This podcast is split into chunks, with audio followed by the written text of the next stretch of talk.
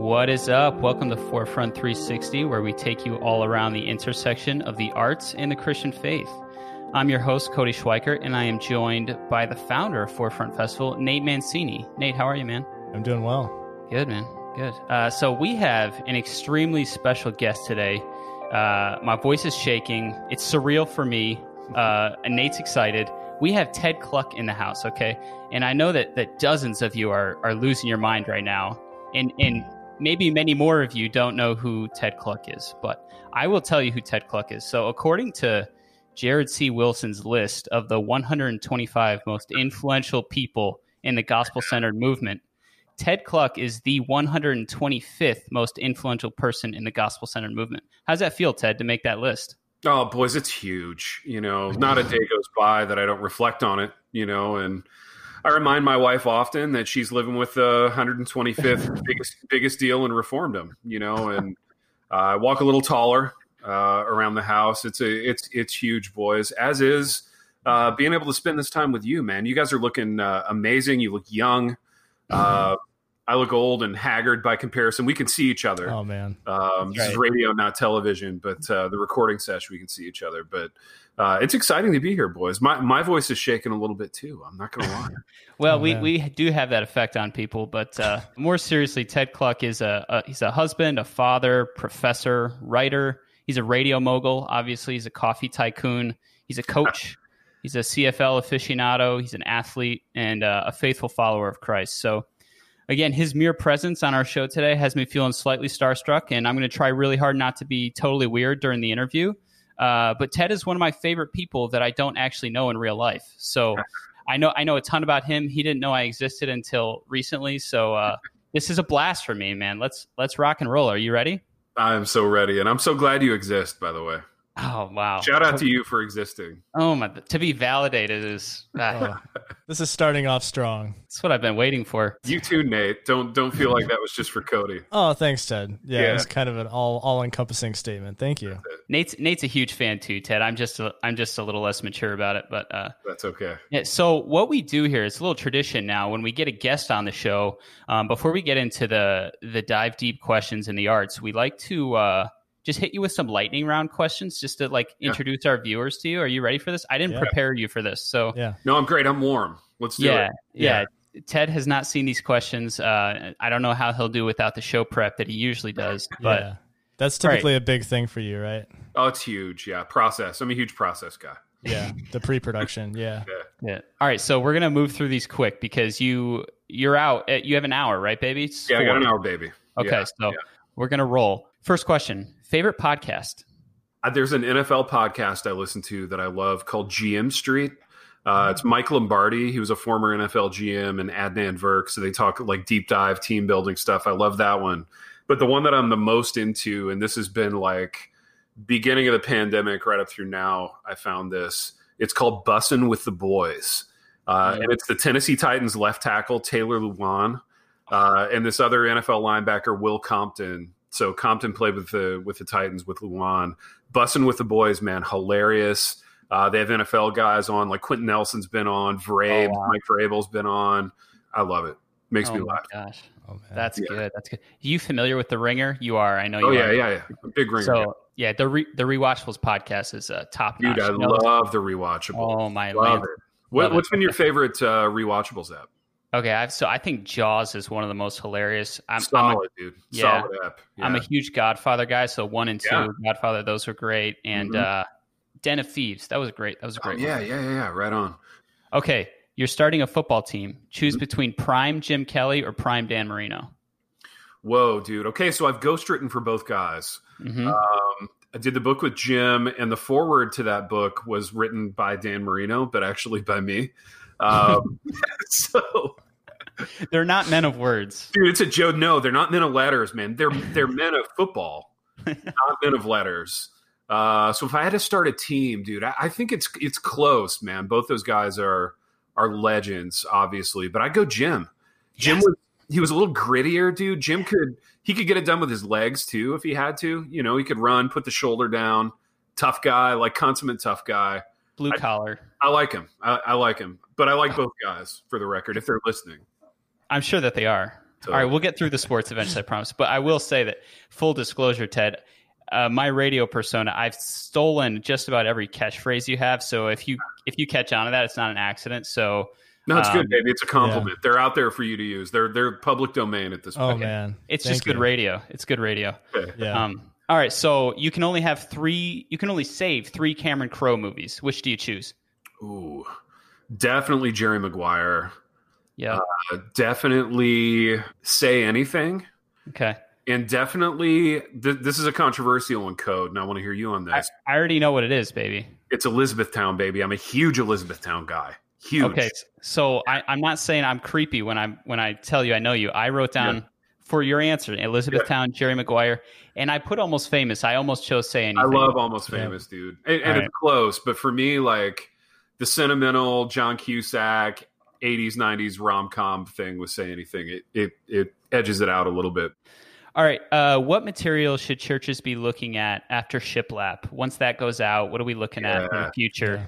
Well, dude, I love this. You're a visionary because you're looking you're looking at the post shiplap world. Mhm. So I feel like okay, so I, I feel like we've done exposed brick, we've done like duct work. So like HVAC Mhm. is done. Mhm. Shiplap is we're we're getting close to done on that. Yeah, and, like the Um, reclaimed barnwood and stuff. Yeah, Barnwood is going to be over. Yeah. Boy, I'm calling. I'm go- I'm calling a, re- a renaissance of two two things: drywall and drop ceiling. Okay, so Ooh. I think drywall and drop ceiling are going to make a comeback. And some idiot, like some some some hipster kind of influencer, is going to be like like Yo, like this is vintage. Okay, drop ceiling reminds me of the '80s. It reminds me of my childhood. We got to get the drop ceiling back in. here, yeah. You know, We're not far from that. Yeah. We're not far. we're not far, boys. You laugh now, but I think we're close. I think we're five to six years away from seeing drop ceiling and drywall. All right. Yeah, the well, 80s are cool again. So literally anything from the 80s. There it is, man. I said my piece. Anything. all right. yeah. Well done. Yeah, I, we know. Well, we wanted to ask you that because we know you got your finger on the pulse of that kind of those That's trends. right. So, Totally, dude. Yeah. uh, all right. Cheers or The Office? Cheers a thousand times over. Okay. The Office is fine, dude, but but I'm a Cheers guy, and I think it's it's my age probably. For me, if I can't sleep, or if I just need 20 minutes to wind down in in some evening, and I just want to inhabit a certain world, it's it's always Cheers. there you go. Well done. All right. Favorite meal to eat after playing a football game? Ooh, you know what? We had this little pizza place in my hometown called Pizza King, and uh, my little town, man, very nondescript, very blue collar. Um, we our joking like colloquial name for it is Empty Factory, Indiana. um, but the one business that's thrived throughout the decades in Hartford City, Indiana, is Pizza King, and Pizza King has this thing where every booth has like a phone that you pick up. And you call the order back into the kitchen, Oh, so wow. you can like, yeah, you can like hear the girl in the kitchen, and you're and you're talking. You know, you got the little handset, but they had the best pizza, and it was the best post game like pizza place where you would, you would get the big pizza and the big the big like diet coke with the crushed ice, and uh, you just felt like the king of the world. So Pizza King, I love pizza. that. Love Yeah. it. All right. Would you rather have lunch with Walter Payton or Tom Brady? Oh, Walter Payton. Walter Payton was my guy, my idol. Um, I have all the admiration in the world for how he played the game. Tom too. I mean, Tom's a legend, but uh, I think Walter would be more fun as a hang. You know what Mhm. I mean? Oh yeah, Tom- Tom is like a robot. He's like, Yeah, uh, Tom almost seems like a fake person, but like Wal- Walter would be a great hang. You also get the sense that Tom would like somehow like dupe you into paying for the meal. Like he's a Yeah. he's a millionaire, but he's I actually hate I despise Tom Brady. I know you like him, but anyway, Yeah. we'll move on. Yeah, yeah. yeah. Uh, favorite C.S. Lewis text? Uh, I'm not a C.S. Lewis guy, but probably gun to my head, The Great Divorce. Dude, Code Code's disappointed, Nate. I can tell. So disappointed. His body Yeah. language is so down right now. He looks like Jay Cutler. You Oh, know? like, It's like a it's like the football just got dude, he deflated. got a cigarette dangling from his lips. Uh, We're like disappointed Oh, looking right now. this this is secretly a job interview to become my best friend, and that was like an unexpected strike. Nate, Uh, well, let's not let's not call it over. Nate, I got to win him back now. Okay, so I Okay. got a challenge. That's right. Well, Yeah. you you can't go wrong with this one. So John Piper and Tim Keller start a church in your town. Assuming assuming your church disbands, God forbid, where are you going? Ooh. You know what? It's close. And again, I love both guys. Tip of the cap to both guys. They're both like heroes of mine in in the in the theological reading world, but I'm going with Timmy K. Um, again, Timmy K, a little bit better hang, I think, a little bit more of a tonal fit for me. Um, a little bit shorter sermons. I'm Shorter sermons. Yeah, like that 30, 30 minutes versus 50 minutes, like that matters to me. So uh, I think I'm going Timmy K, but it's close. Again, no disrespect to the Piper family. It's bold. Yeah. You, you, the Piper family, or at least some of them, may actually be listening. So I don't know. Sure. Yeah. Uh, okay. Have you ever had one of Matt Chandler's steaks? Never had a Maddie Chan steak. Never met Maddie Chan, to be honest. Oh man. Yeah, so like he's somebody we we kind of laugh about and talk about a lot, but I've never met Matty Chan, never had a steak of his. All right. All right. Okay. But, but you have had a steak. So how do you like that cooked? I have. I'm a medium medium rare guy. You know, I like it a little. Yeah. I, I don't I don't like the hockey puck, like the people Amen. who overcook their their meat. That's problematic for me. Good answer. All right. What's the best thing you've ever written? Ooh. I tell you, I just wrote a letter to my parents for their 50th wedding anniversary. And I'm like weeping as I'm writing this thing and I'm I'm doing all these pictures and I'm doing a little like narrative of their life and I think it's the best thing I've ever written. You Oh know, my maybe, God. maybe the letter. Oh, yeah, yeah. So 50 uh, years. 50 years. 50 freaking years, you guys. That's huge. Can you believe that? Dude, they got married in 1970. June 6th. We're celebrating tomorrow night, man. And I'm, I'm giving them this gift. Hopefully they're not, you know, they're not listening through from the other room. But, uh, Not yet. Yeah. Not yet. They're not. yeah, no, it's a huge deal. And it, you know, again, Enneagram 4 stuff, like just super nostalgic and putting together this like book of their life and writing the narrative. It, uh, it was just really special. So maybe that's the best thing. I don't Well, know. that's huge. Like the golden days, they're not behind you, but they're literally right now. Like, yeah, man. like your best writing is happening right now. I think that says a lot. Well, and it's it's interesting as a writer, and, and Cody, you'll you'll relate to this. Like when you're an athlete, really your best years are over by 30, 35 tops. But I do like writing because you can get better. Um, Mhm. You can keep reading, you can keep working on the craft, you can keep getting better. I find myself I'm a little less ambitious now, which kind of scares me, but um, you know, I'm picking my spots a little more, and and maybe the work is still good. I hope. It is, baby. I can I can attest to that. Uh, the Godfather or Goodfellas? Ooh, man, what a great question. The- let me just tell you guys, these are phenomenal questions, and they're so fun. Like they're the funnest. Um, I tell you, it's the first hour of Goodfellas before it gets super dark. You know what I Mhm. mean? Yeah, yeah, yeah. That first hour is so fun when he goes in the in the back through the copa and Copacabana. when he walks across the street with the neighbor guy. Oh, Uh, Oh my gosh, dude! Yeah, I get chills just talking about that. Uh, but I, I love The Godfather too. But I, I'd have to say the first hour of Goodfellas. okay, fair enough. Okay. Uh, you get to watch one basketball player have a football career instead. Who? Ooh. I used to hang around the Detroit Pistons a lot when I was writing for ESPN in the early 2000s. And uh, I would always see two guys at the arena Rick Mahorn and Bill Laimbeer. And they were both giants, and they both had like football bodies, you know? Mm. So being, being the ultimate like football dork, draft dork, I would always look at Mahorn and go, man, that guy could have been a left tackle. So I'm gonna I'm gonna go off the kind of off the grid and say Rick Mahorn. What a what a great answer. What a professional. Wow. Uh, well done. Um, I, I was expecting something like LeBron James at wideout, but your answer is way cooler. Uh, okay, in a word, how does it feel to have no social media in your life? Um, freeing Mm. and man, I've been I've been talking with a lot of people about this because um, it's it's one less layer of fear, right? Because Yeah. even the podcast and stuff, I, I I am scared about accidentally saying the wrong thing, you know. And I can only imagine how much worse that would be if I was on social trying to be clever all day. So Yeah, um, I really do hate it, as you guys know. I've, I've talked about it ad nauseum on the other shows, but um, it's freeing it at one level. Um, I wish I was more free of it. I, I wish the culture was more free of it, but we're not. Yeah, it's it's neat that um I mean you have the freedom to speak on the happy rant to your liking, but then Barnabas has to handle the backlash on the Twitter account. Yeah, right? boy, I know, man. And, and you know, Piper though, not. Geez, we're turning every podcast into Annie F. Downs here with this Enneagram stuff. I Oh, hope it man. goes away. But Pi- Piper's an eight, so he loves fighting. Like he just right. literally loves fighting. He loves backlash. He loves like he loves chopping it up on the internet, which that literally takes the life out of me. Yeah, yeah. That, Right. that takes years off my life, but he he finds it to be life giving. So God bless It's the kid. perfect. He can do what he mm-hmm. wants with it.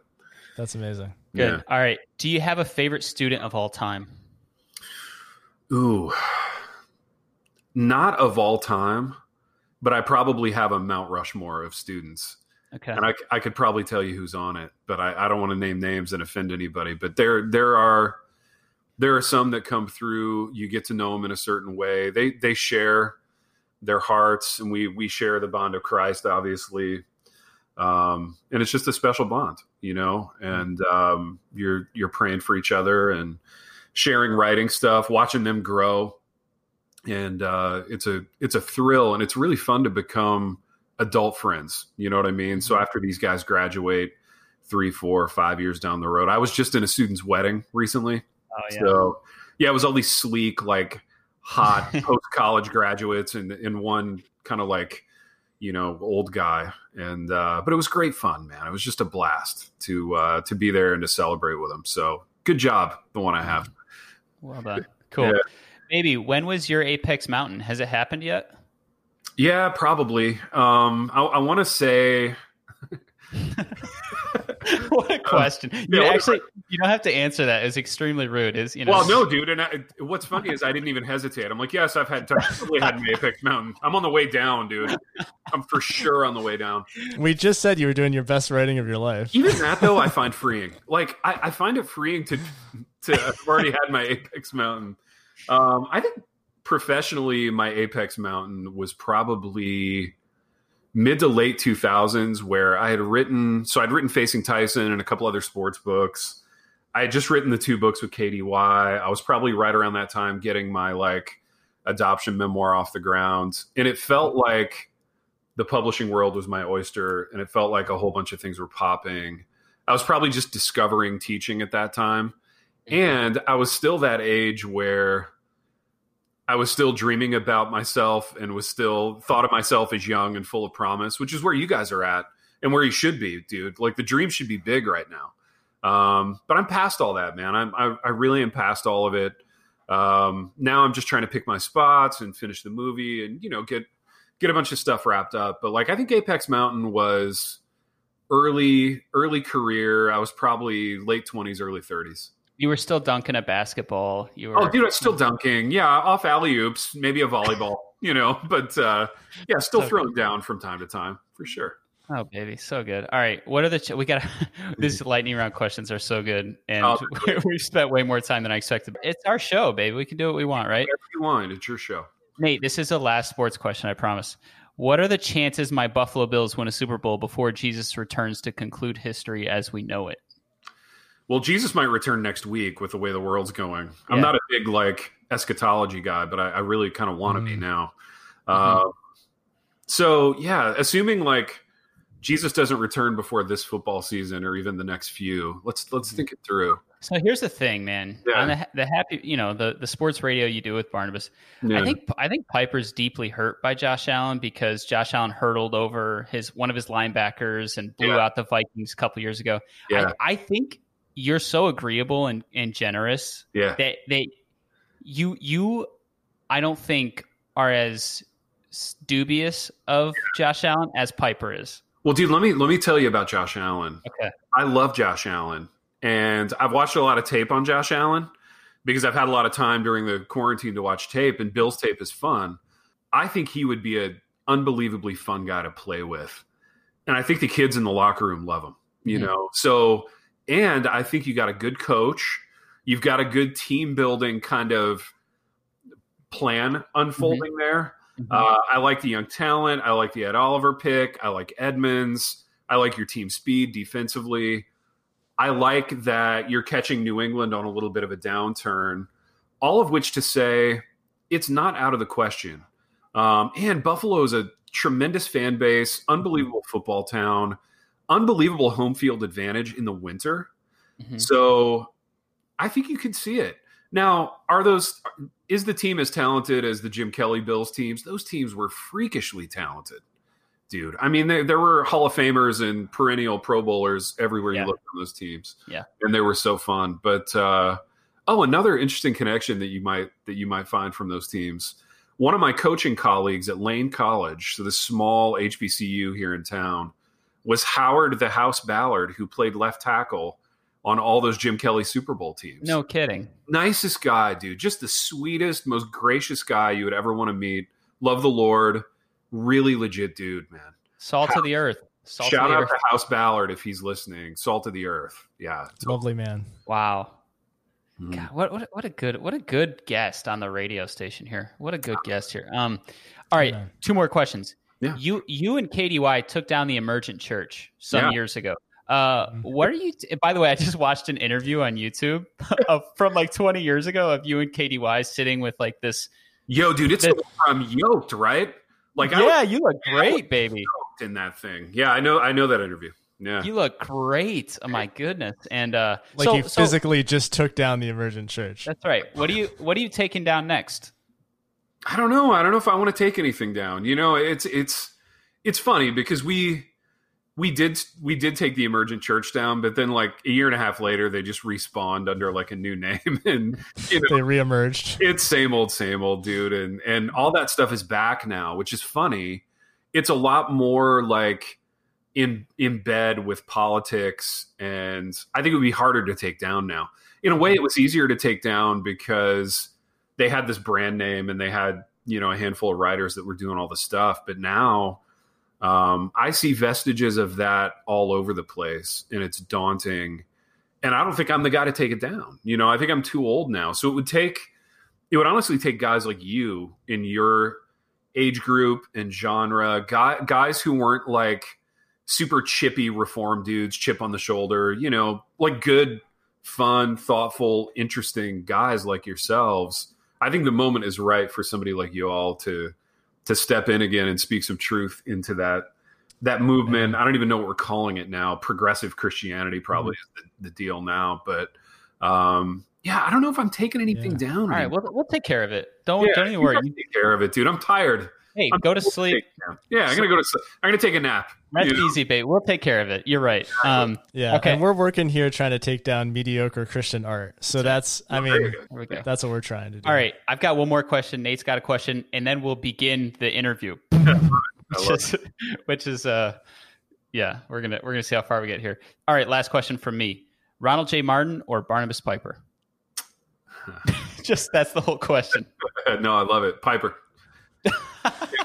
I love that because we actually um, got an audience question in on the show today, and uh, it actually came from one Barnabas Piper. Okay. So yeah, so I'm glad that I'm glad that he was your pick there. Yeah. Um, and he asks, on a scale of one to ten, how much do you want to be David Foster Wallace when you grow up? Yeah, that's a good question. Um, I tell you, all seriousness, if you had asked me like 10 or 12 years ago, the answer would have been like eight or nine, right? Because Oh, he's was- cold. He's cold on David Foster Wallace now. no, I'm not cold, man, but I'm just, you know what happens when you get older, boys? You, you realize like all your heroes get kind of deconstructed. Oh, Yeah. Um, and it's okay. Like, don't be sad about it. But I think I see David Foster Wallace more through the eyes of a of a, a more mature believer by God's grace. I see him through the eyes of an adult, and I'm like, yeah, like crazy freakish talent. Would I love the talent? I would.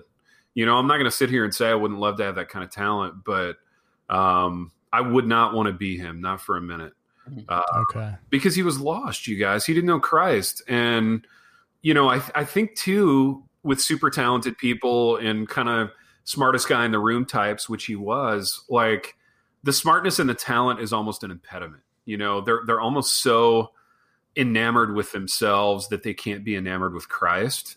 mhm. And obviously, if gun to my head, I want to be enamored with Christ. You know, like I, I really want, I want that to be the the object of my affection. So, um, yeah, ten years ago it would have been an eight or a nine. Now it would be maybe a three or a four. Okay. Okay, Yeah. baby. Thank you for being honest. Uh, That's a good. It's a good reason though. that's right. All right. I want There's better to. love. I want to hit uh, a little bit of writing, right? That's uh, you. You're a man of many talents, but uh, you're a prolific writer, and uh, I, I loved. You know, I dabble in writing, um, far from being as uh, established as you. But uh, I, I wanted to know, talk a little bit about like why did you start writing, when you were a young man in college, and why do you keep writing? And I'm assuming those there are different reasons. There are different reasons. Um, so I went to college with you know big football dreams and um, had a couple of pretty serious injuries. You guys probably heard these stories on other shows or read them, but um, had some serious injuries and really came to this like crossroads in my life where I, for a while, I thought that persona was gone. Like I thought it was gone forever f- from my life, and um, it left me with this void of how do I get validation? How do I get people to know that I exist and I'm on the planet and I matter? And football was always the way that I got those kind of pellets of love from the universe. And um, into that void kind of came writing. Um, I never cared about academics, didn't work hard in school, was a wildly mediocre student, but I always loved reading. And I always liked doing the writing assignments, right? So I liked doing the paper at three in the morning and getting an A on it and entertaining the prof or whatever. And um, I started getting more serious about it when I had both a professor and the girl I was dating at the time, who became my wife of 23 years now. Shout out KK. But um, they both encouraged me to do it for like for realsies, you know. And mm-hmm. um, I kind of attacked it like I attacked football. Um, I just went ham on it and went full full speed ahead, reading, writing, practicing, trying to get published, um, seeing how far I could take it. And that was the journey that I was on all those years, just trying to get opportunities, trying to get better. Um, now, what was the second part of the question? Why do you do it now? Why do you keep writing? Why do you keep yeah. writing? Yeah dude honestly the the reasons are different now like i don't believe in writing or books nearly as much now as i used to like i, I don't i don't have any misconceptions that like anything that i write is going to change the world or or you know what i mean I, I, I just you know i don't have the big grandiose dreams anymore but almost now i do it just more because it's what i do it's what i know how to do you know what i mean mm-hmm. and there's only like three things that i know how to do like i'm a i'm a football coach and a writer and I a radio mogul, you know. yeah. Beyond that, man, I, there's not a lot of gifts and talents here. So I, I just keep doing it because it brings me joy from time to time, right? So every once in a while, I'll get an idea and I'll just kind of go to town on it and have some fun with it. So uh, I do it because it brings me joy. I do it because I know how to do it. Um, I do it to bring in money for the family still, mm-hmm. and those are okay reasons, I think. But I'm I'm not you know I'm not changing the world anymore, and that's okay. Hmm a wise guy here. We've got a wise man here. Uh, so actually, real quick, I'll plug I'll plug this puppy here. Um, I'm holding up a copy of A Hard Thing on a Beautiful Day. Uh, mm-hmm. this is just a, a, collection of essays by Ted Kluck, and uh, it's baby. To be totally honest, I'm, I follow you your radio career. I still have lots of stuff to read by you, but this is the first thing I've read, and uh, there's an essay titled "A Hard Thing on a Beautiful Day," and dude, it's it's just beautiful. I, I love your writing, and uh, it's been massively encouraging to me. And you know, maybe it's not going to change the world, but it, uh, it it it has been extremely encouraging and well done. And um, I appreciate, appreciate it. it. Yeah, well, I appreciate it. your kind words. And uh, that book was a lot of fun to do. That essay that you're referring to was about my son Maxim, and mm-hmm. um, yeah, I think I think for writers, not to get too deep into the weeds of this, but like you want to remember well, right? So, as a practitioner of creative nonfiction, one of my goals is remembering things well, honoring the people in my life, using the writing to celebrate and remember moments, right? Like kind of with my my folks in their 50th and Maxim in that race and it brings me a lot of joy to be able to do that well. So to the degree that I'm able to keep doing it, hopefully I'll keep getting opportunities. Well, tip of the cap, tip of the cap to this yeah. guy. Uh, so how do you actually become a writer? This is kind of a, you know it's a stupid question because it's different for everybody. But uh, talk a little bit about like how do you just get your foot in the door? Because nobody wants to read a manuscript by some punk kid who just graduated and it's like, yeah, you don't have any connections, you don't know anybody, but everybody starts somewhere. So what, yeah. what's that process like, or what was it like for you? Well, I'll tell you what it was like for me, but I, I can't speak to what it's like for everybody. Um, for me, it had nothing to do with really education, right? Because I didn't really learn to write from undergrad. I taught myself.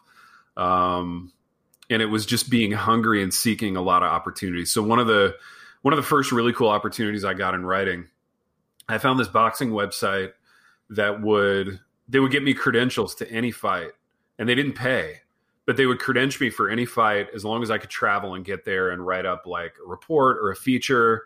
And the editor was the coolest guy. Never met him in real life. It was all internet. Um, but he was just like thrilled with anything that I would write. So it could be this super arty deep dive feature. It could be more of a straight up report. Point being, it gave me a chance to get published, chance to work on the craft in a context that I loved. Right, I loved going to these fights. So that was pretty huge. When I was when I was young, like post college, I started this sports satire ezine with two buddies from college. I was a junk mail copywriter at the time, so really glamorous, glitzy cubicle job. Kind of hating my life, you know, the whole deal. And uh, so we started this thing, and we started sending it out via email. Got subscribers, got sponsors. Um, ESPN picked it up, and that you know that kind of opened that huge door with ESPN, and then you know you leveraging the ESPN name to open a whole bunch of other doors in the magazine world and eventually the book world was kind of how it worked for me. But I think the I think the takeaway there was for any creative person, you're looking for a modicum of talent, right? So the talent has to be there. You can't put in what God left out. Um, that's got to be there. Like for me, maniacal drive, which sometimes was sinful, mm-hmm. right? So I wasn't walking super closely with the Lord, especially at the beginning, and there there was a sense of I've always got to prove myself. Everybody else is an enemy. Mm-hmm. Like I had that football mindset of like kill or be killed, you know that, that can get you somewhere, which is kind of the yeah, scary the scary thing about it. No, it can totally get you somewhere, and it's it's kind of nice when you're in your 20s, you know, and and you can just kind of be a savage like that. But um, but yeah, that's calmed down. But really, a lot of hard work, a lot of grit and grind, and some talent. You know, those are the ingredients, and finding opportunities that like you want, right? Finding ways to write the kind of stuff that you want to write, which was why this boxing thing was perfect because the editor was cool. He left me alone. He didn't change a lot. Um, the the people on the site seemed to like what I was writing, and it gave me a lot of confidence, you know, mm-hmm. and a, a, lot of chance to work on my chops. Mm. Taught cool. myself how to write book proposals. I had no oh. idea how to write a book proposal when I when I met the boxer who kind of became the cornerstone of facing Tyson, a guy named Pinklon Thomas. He was sweeping a sidewalk in Orlando. I was visiting my in laws, bored out of my minds, hot, and uh, introduced myself to this guy. We ended up playing pool, watching fight films, and he became the the centerpiece. But I remember flying home from Orlando on that trip, googling how to do a book proposal. You know, because I didn't have an agent at that time. I would I wouldn't get the agent until later. But um, but yeah, just a lot of drive. I think. Awesome, man. So I, I wish I could probe that more, but uh, you wrote a book, uh, the Gut Check Guide to Publishing. A little bit yeah. of like how to get uh, your foot in the door there. So, listeners, if you want, uh, that's for sale on uh, only local bookstores. Ted sells his book. So, this one's called Amazon. They have it, right? Yeah, they've been so sweet to work with, dude. Yeah. Just supportive. I mean, you know, the, the nation, a lot of things up in the air right now, but yeah. uh, they they need Jeff Bezos is the guy's name. He's super sweet dude. But what's that, um, Jeff? You know him? Jeff who? Bezos, yeah, B E Z O S. But okay. yeah, super cool guy. Up. I really could use your support. You know. Yeah. Wow, that's it's good. neat that he's looking out for the little guy. Yeah, dude. I mean, you, you never want to forget where you came from, you know. Right. And yeah. Yeah. If I can help Jeff, maybe he can help me down the line. You never know. Who knows? I'm sure he's listening. Nate, you have sure. a couple questions, buddy. I do, in fact. Um, I asked I asked Barnabas if he had a question for you. He came back with more than one. So I've got ah. another question from Barnabas. What a guy! Um, and and Barnabas asks, when are you going to write the next great American novel? Golly, man. Um, probably never, to be honest. And that's it's not a oh. that's not like a, a chippy like shade throwing thing at all. I, I just I think I'm I'm looking to have fun. And okay. I think it, to to write the great American novel, if we really think through what that means, right? It's always these tortured, you know, uh, full of social issues and like I'm just not that guy, really. You know, dude, I'm looking for laughs. I'm looking to have fun. So gut check. Um, speaking of novels, actually, I've already written the great American novel. It's called Re-Raptured. Um, Let's not bury the lead here, boys. We're burying the lead, but Wait, Ted, Ted, is this okay? So I listened to the Gut Check podcast. Is Yeah. I'm like almost certain it's a real book, but you guys are also ultra sarcastic, and I'm I'm Yeah. actually not certain that it's real. Is it real? Hundred percent real. And in fact, you can find it through that self same mom and pop bookseller, Amazon.com. So uh, it's live now. It's a we call it a Rapture Omnibus. So it's a two volume volume where uh, the original novel re-raptured and then the follow up re-raptured again are there. And it, here, here's what I like about it, man. All kidding aside, um, it's a satire, but the story actually totally works as a novel it's just ridiculous and it's over the top and it's funny and hopefully there's a laugh or two on every page hopefully every scene is kind of a banger but like um but it works it works as a story it works as a novel um it's not dostoevsky right it's not it's not crime and punishment No, we're yeah, not yeah. like probing the depths of the human heart but there's a lot in it i think that's germane to like the christian media world and some of the stuff that we haha about on the show Mhm. um I don't know, man. Give it give it a try. It's as close as I've ever gotten to writing like a real novel. Well, no, I wrote the graphic novels, the things for kids. Yep, yep. Okay. And Yeah. I love doing those. Maybe I'll write the Great American Graphic Novel. You know, in Okay. fact, I've got an idea for it, boys. And I'm actually I'm talking with the agent next week about this. This Oh, is for real? the yeah, this is going to be the third graphic novel. Is it in And the we're same breaking news the here. same series of the it's in the previous same one? series, but this one's going to be this is the Great American Novel potential in this one. It's going to be called The Dog Lives. All right, and here's why.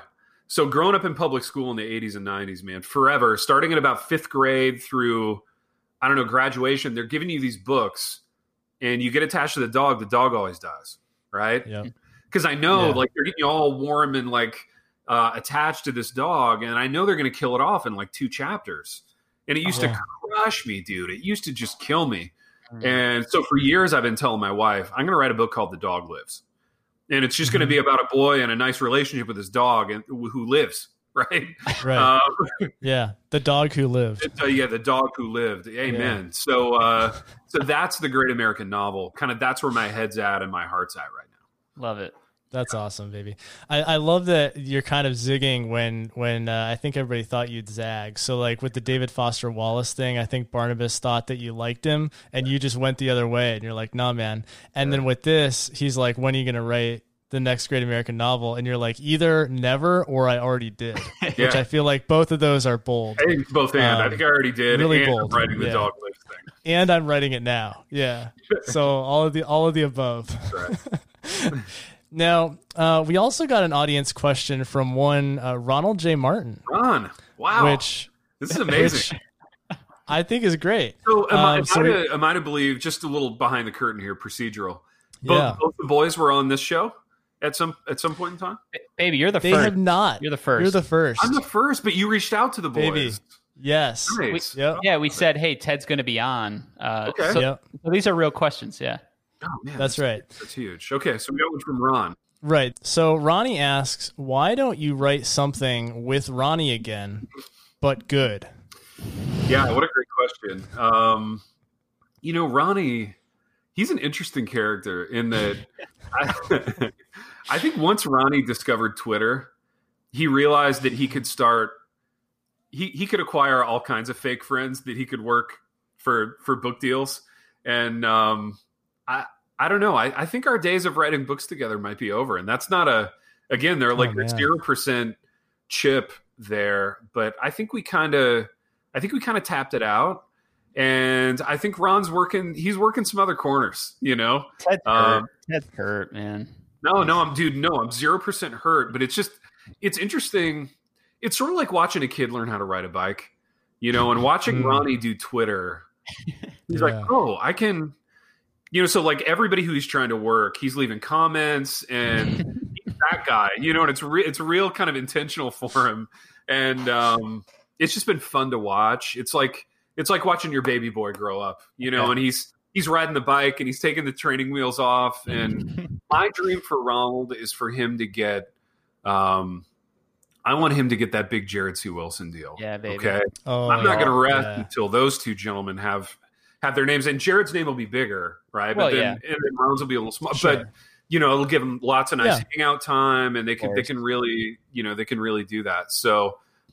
Yeah, it starts that way. It starts that way, but then over time, Yeah. you, you never know. You know, it might be, uh, you know, Jared C. Wilson uh, featuring Ronnie Martin, Yeah. kind of like Don Bullock. But then over time, you know, Ronnie gets a little more prominent, and Yeah. you never know. I actually think Ronald and I we did a good book together once. It was called Finding God in the Dark, Mm. um, and then we did a follow up to that that was less good. Bridezilla. Bridezilla. So, yeah, yeah, you know, Genius title though. Genius title, that's Okay. a Ron title. Ron's a great. Ron's Ah. a title guy. baby. You know, he is he is a money title guy. Ronnie. Uh, Yeah, you know what, boys? people do judge I feel books bad. by I feel cover. convicted for like you you you made me choose between you know Barnabas and Ron. It's like a child of a divorce. You know, like for the record, I Yeah. like both of them. Oh, for sure. Here's the thing, Yeah. though. It's good that you answer that way because Barnabas might actually listen to this. No chance Ronnie listens to this. No, No, chance. dude. Yeah, it's it would it would go against Ronnie's like Ronnie has to pretend to not care. Yeah. And if you were to spend a lot of time listening to these things, it would it would imply that he cared. So yeah. um, Maybe if we post it on Twitter, he'll find it though. I don't know. Maybe he'll comment on it. yeah, you have to post it under somebody else. Like if Jared posted it, Yeah. Okay. listen. Um, I'll ask Jared if he'll post yeah, it. yeah, It's it's complicated the you know the algorithms there in the in the Ron Twitter That's right. world. But, you know, Oh man, what a world! What a world. All right, let's hit this next topic. Speaking of dreams, Yeah. you produced a movie, Yeah, Silver Dome. yeah, Uh, so you know, I'm a video producer. That's my day job. So I'm into everything film related. And we kind of figured out, hey, you you worked on this movie. Uh, Yeah. You you wrote it. You co-produced it. It's this whole thing. I was looking up articles and seeing all these amazing behind the scenes photos. It was a whole thing. Yeah. Uh, so tell me about Silver Dome. Tell me, you know, what inspired you to to write that, and uh, Yeah. you know, gave you the guts to take it to production. definitely a whole thing. So it's a long story. I'm going to try to keep it keep it as short and concise as possible. So Yeah, yeah. I've had this like love affair with the game of football my whole life. Starting at, you know, my, my pops is sitting in the other room. He was a football coach at a small college and started taking me to practice when I was like five or six. And it was just like the hook was set.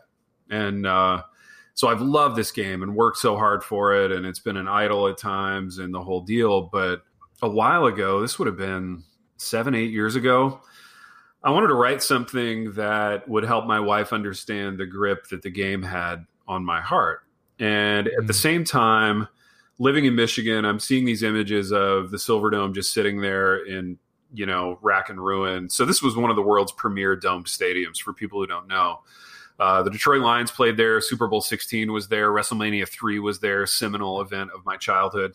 And um, so it was just this cathedral, you know, this huge, amazing dome stadium. But the Lions moved out in like 2001, and then the thing just sat there for a decade, like falling apart. So I knew it was falling apart. I knew the roof had come down. Um, and I knew I wanted to make a movie in there about a guy who like had played there before, but then had this existential crisis, left his family, and goes to live there as a squatter. So I just thought it'd be an amazing, like haunting, producer friendly, one location kind of movie. And Nate, as a producer, you understand kind of the, Yeah. the logic behind this, where you go, okay, if I can have a small cast, a beautiful kind of dialogue driven story, one or mm-hmm. two just like heat check kind of locations that are amazing and that, that really photograph well, then we could have a movie and we could do it for a low budget. Yeah, So yeah. that was the logic. So I wrote this thing and almost sold it to a couple of Hollywood people. They kept wanting to turn it into more of a kind of lurid concussion-y story just because that was what was trending in the news at the time. And I didn't really love that. In fact, my paradigm, Nate, maybe you've seen this movie. Uh, Before Sunrise, Ethan Hawke, Julie Delpy, dialogue driven 90s movie, independent film.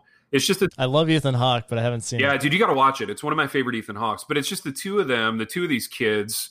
They meet on a train. They end up walking around Vienna, Austria all night, falling in love. Right? Hence the title Before Sunrise. But it's just it's a similar thing where it's a lot of talking, a lot of dialogue, one location, um, but it tells a story. So that was the that was the motivator. So I ended up not selling it to anybody from Hollywood, obviously, but I ended up showing it to a friend of mine named Glenn, uh, who had punted it in the NFL. He was an all SEC punter at Kentucky, unspeakably handsome actor model type guy. And he read it and he was blown away by it. And he felt like it told his story, you know, because so many of us, whether we play in the NFL at Glenn's level or not, struggle with once you've done football at a high level, everything else is boring. right? So how do you continue living your life and going to an office or going to a cubicle or whatever in light of the fact that the most exciting thing that you'll ever do is over by age 25? Um, yeah. So Glennie loved the script. He put a team together of ex NFL players, a lot of names you would recognize, who executive produced the movie. They put up the funding. We started a company. We got 10 days in the Silver Dome.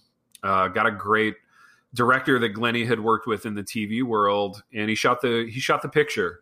So mm. yeah, and it was it was beautiful to see the words that I had written come to life in that particular way, and it was an experience that I'd never had before. Really, yeah. I had done some shorts and things that I that I kind of halfway liked, but um, this was this was a whole nother level. And um, so now we're in post production.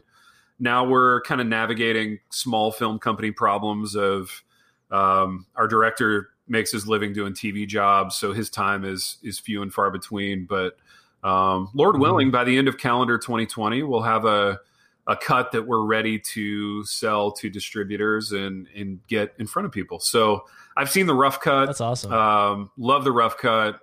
I wasn't sure I would love it. In fact, I didn't even let my wife watch it. Like I went into the office by myself and just sat there and watched it, and it was really surreal to realize okay, it works. Like the story works, and I like this. And I was so relieved, yeah. right? Just so incredibly relieved. But uh, it was kind of unique and fun for a football movie to be made by football people, you know. And I think that'll be kind of the unique selling proposition when it's time to take it to the market. That's huge. Yeah. So, what was it like you know taking what you had on the page and and bringing it to reality you were talking about how exciting it was to like see your words come to life but i know there's also kind of a letting go that has to happen yeah where you're now you're letting a director and actors uh, take on your vision so yeah what was that like i mean did, did you have to kind of give up some of your own ideas in favor of what happened on set yeah a little bit but not much i mean th- this is the this is the advantage to doing an independent film, right? You retain all this creative yeah. control as opposed to a studio where, you know, if they want to make it a comedy, they, you know, they could have changed the whole thing. But um, so I, re- I feel like yeah, you, you, don't you don't have Jeff Bezos coming in and telling you what to do or anything. Yeah, well, me and Bezos, man, we got an incredible relationship. I mean, it's just that's right, yeah. that's right. Okay, yeah, but yeah. um, but yeah, no, I, I feel like, and I feel like the director was really respectful and you know, one of the things I've learned, and I think sanctification has brought this, like when you're young, you're full of ego and you and you feel like my way is the best way and I don't want to give any control up to anybody. But, you know, tw- 20 books deep into a career that's wildly collaborative, even when I don't want it to be, right? I mean, sometimes you don't want the book the book business to be collaborative, but it is. I think it had prepared my heart to collaborate and to go, there are yeah. people in this room that have skill sets that I don't have, and I need them. And, and I'll tell you, when I saw the rough cut of the picture, and I saw these beautiful scenes that Travis Andrews, our director, had shot, uh, it, it it almost brought me to tears, you know, because it's like I can't do that. I yeah. without a doubt I can't do it, and I needed him to take the story that I had written and bring it to life in a certain way. And it's it's fun, dude. I think it's it's Christian to collaborate like that. I think it's Christian to like humble yourself and realize that you can't do everything and that yeah. your way isn't always the best. And I hope the Lord honors that and does some something with the movie. Yeah, body of Christ. Yeah, no doubt. Yeah, filmmaking is such a, a teamwork profession. Oh I love that. Yeah, it's amazing. So let me toss you yeah. another audience question. Yeah, lay it on me. Again, from one Barnabas Piper. Mm-hmm.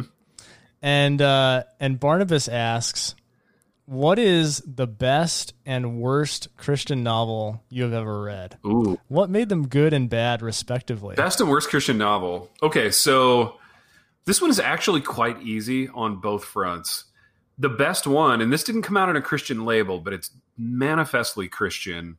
Um, is a book called Peace Like a River by Leif Enger. Oh, I'm reading it right now. Oh, are you loving it? So good. Where are you adding it, man? What's happening? They're still uh, looking for the brother, yeah. and they're still like on the road in their yeah. their van trying to find him. Dude, that yeah. book wrecked me in the best possible way. And funny story about that book. So I put off reading it for like a decade because I was young and prideful, and I was afraid that it was going to be better than anything I could ever write, and I didn't want to face that. You know what I mean? And I had all these Right. Christians telling me, "Yo, you got to read Leif Enger, Peace Like a River," and finally, I like. I don't know. I became mature enough to be able to enjoy it, and I loved it, and I was so glad I read it. And it is better than anything I'll write, um, and that's totally okay, you know. And uh, I celebrate the book, and it, and it, it's the kind of novel, Nate, that like it made me want to be a better dad. It made me want to pray more. Yeah. Um, I just absolutely loved it, and I love the characters and the Oh. world that he creates. So it was just a win on all levels. So that's And the poetry in it, the poetry. Right. So the that's the- that's the like, best. oh. the worst Yeah. Christian novel I've ever read. Um, we lived in Lithuania for a year, like late '90s. It was our postgraduate, you know, jack around in Europe kind of year that that Christians do. But um, so we're living in Lithuania. We're teaching in a missionary school. There were very few like English language books to read, but the they had all Mhm. the Left Behind books.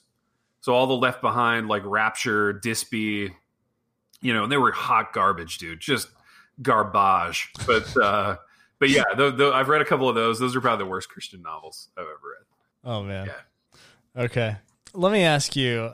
One of the things that you guys talk about a lot on on the Happy Rant is the the smugness of of Christians in the arts, uh, maybe in Christian publishing or, or in the arts in general. Mm-hmm. Um, but I think you know pursuing excellence and trying to make the best stuff we can Mm-hmm. and getting that out in the world is uh, is obviously important.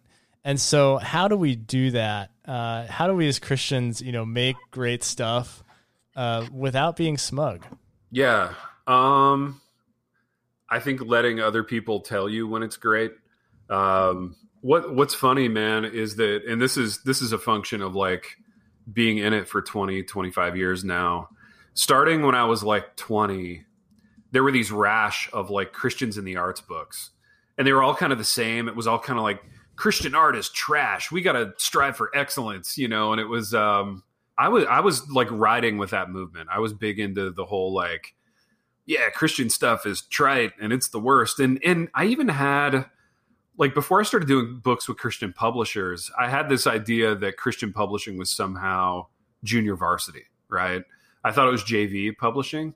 And um, so I was reticent to do it for a while, but then I realized, gosh, man, I want to write about what the Lord's doing in my heart, and I want to write about Scripture, and I want to write about the gospel, and I really Right. needed Christian publishing to be able to do that. So my perspective on it became less about crapping on it because you can always score points, dude.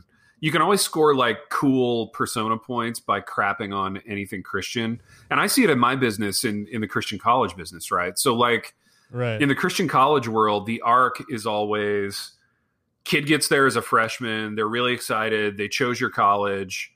By like second semester, junior year, they're way too cool for it. They're just shooting holes in it. They're complaining, you know, and, and they all think they're wildly unique in how they do this, but in fact, they all do it. And they all do it on like a set your watch by it kind of timeline. And um, I don't know. I'm, I'm always more for people who just do excellent work than for people who like feel like they have to talk Yeah. about it all the time. You know what I mean?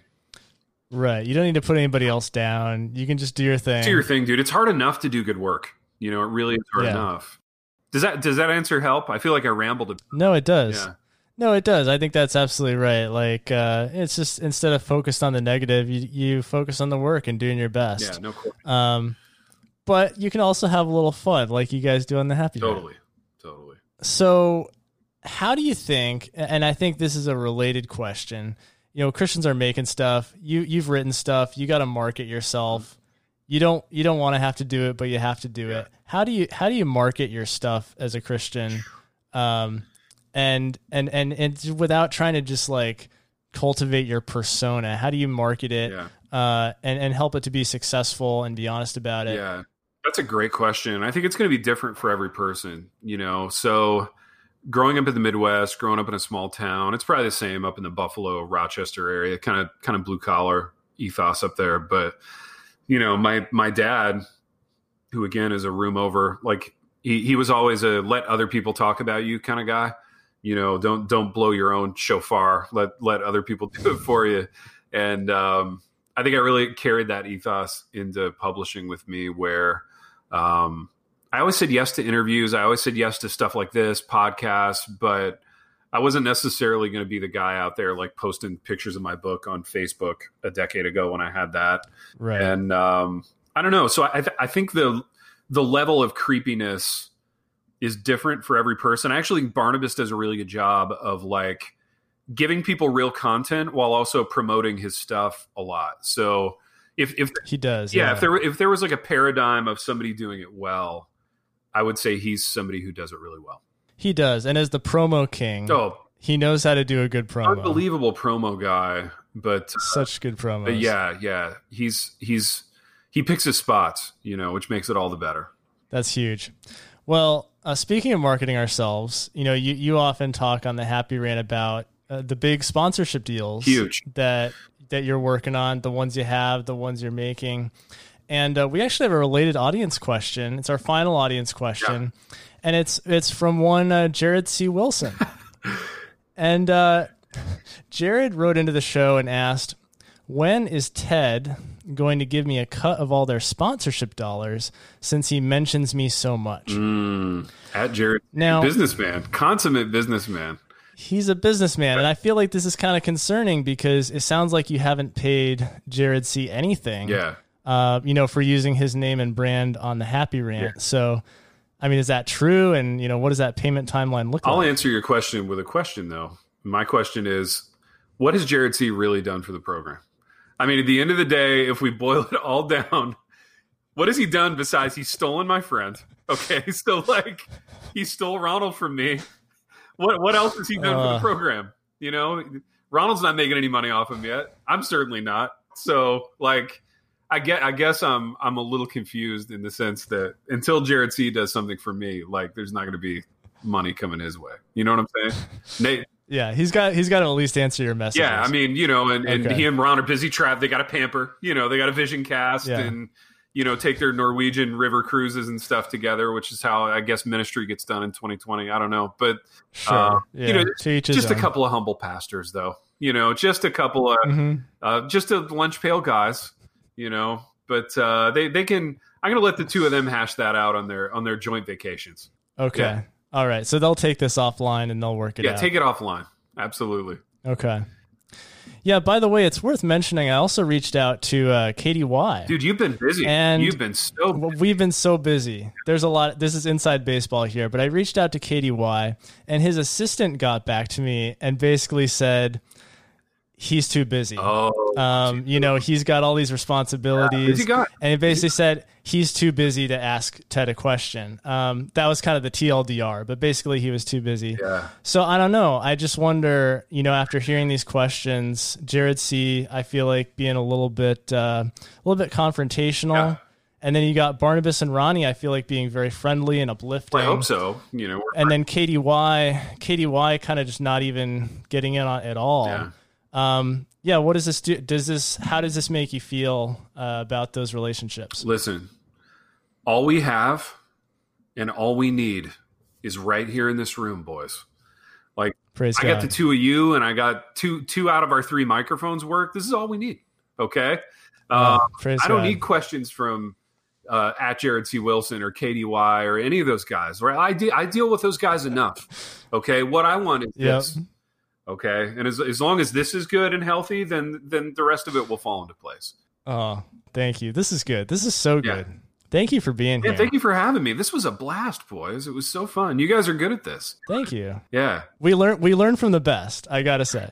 All right. So, guys, this has been Ted Kluck. Uh, Ted's most recent books include a collection of essays titled A Hard Thing on a Beautiful Day and a graphic novel, The Outstanding Life of an Awkward Theater Kid, which is related to another graphic novel, The Extraordinary Life of a Mediocre Jock.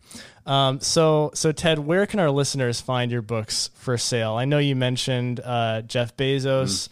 Where, where do you want people to buy your books? Yeah, Bezos, good friend, man, close personal friend of the show. But um, they can be bought through Jeff's company. Am- again, www.amazon.com is the URL. Um, Yep. Spelled like the forest. Yeah, yeah. So, uh, so they can they can buy them there. They could go to my big new website, www.tedkluck.com. T Oh, man. U C K. Tedkluck.com. Uh, this is there huge. are links there that they can use to to purchase the books. Big new book, um, the the the aforementioned graphic novels, which that the Yep. release of the Theater Kid one kind of got scuttled by COVID. So um, those get published Oh. and shipped out of like Portlandia, like the epicenter of you know COVID worriedness. So um, so yeah, the the release kind of got scuttled, Okay. but uh, The dream of 2019 is alive in ah, yeah, amen, amen. Yeah, Mm-hmm. that's right. But baby, thank you for the promo on those projects. That's huge. Absolutely, absolutely. And you have the Great American Novel uh, coming out. Yeah. Uh, the dog lives. Yeah, the dog lives. So that's- hopefully, I mean, fingers crossed on that. Got a lot, have some high level meetings. But the my first great American novel, Re-Raptured, uh, is also available through Jeff's company. So check it out if you like dispensational, dispensational end times thrillers. Um, a lot of action. It's kind of like an action movie. Um, you'll enjoy that one. Amazing. All right. Well, be sure to, to buy Ted's books and also uh, check out the Happy Rant podcast, which uh, you can hear more from Ted Ted on there. And that's a fantastic show as well. So that's all we have. Uh, if you like this podcast, Forefront 360, leave us a five star rating and a glowing review. Uh, at this time, that's what we're accepting five stars. And uh, thanks so much for tuning in. Keep pursuing authentic faith and excellent art.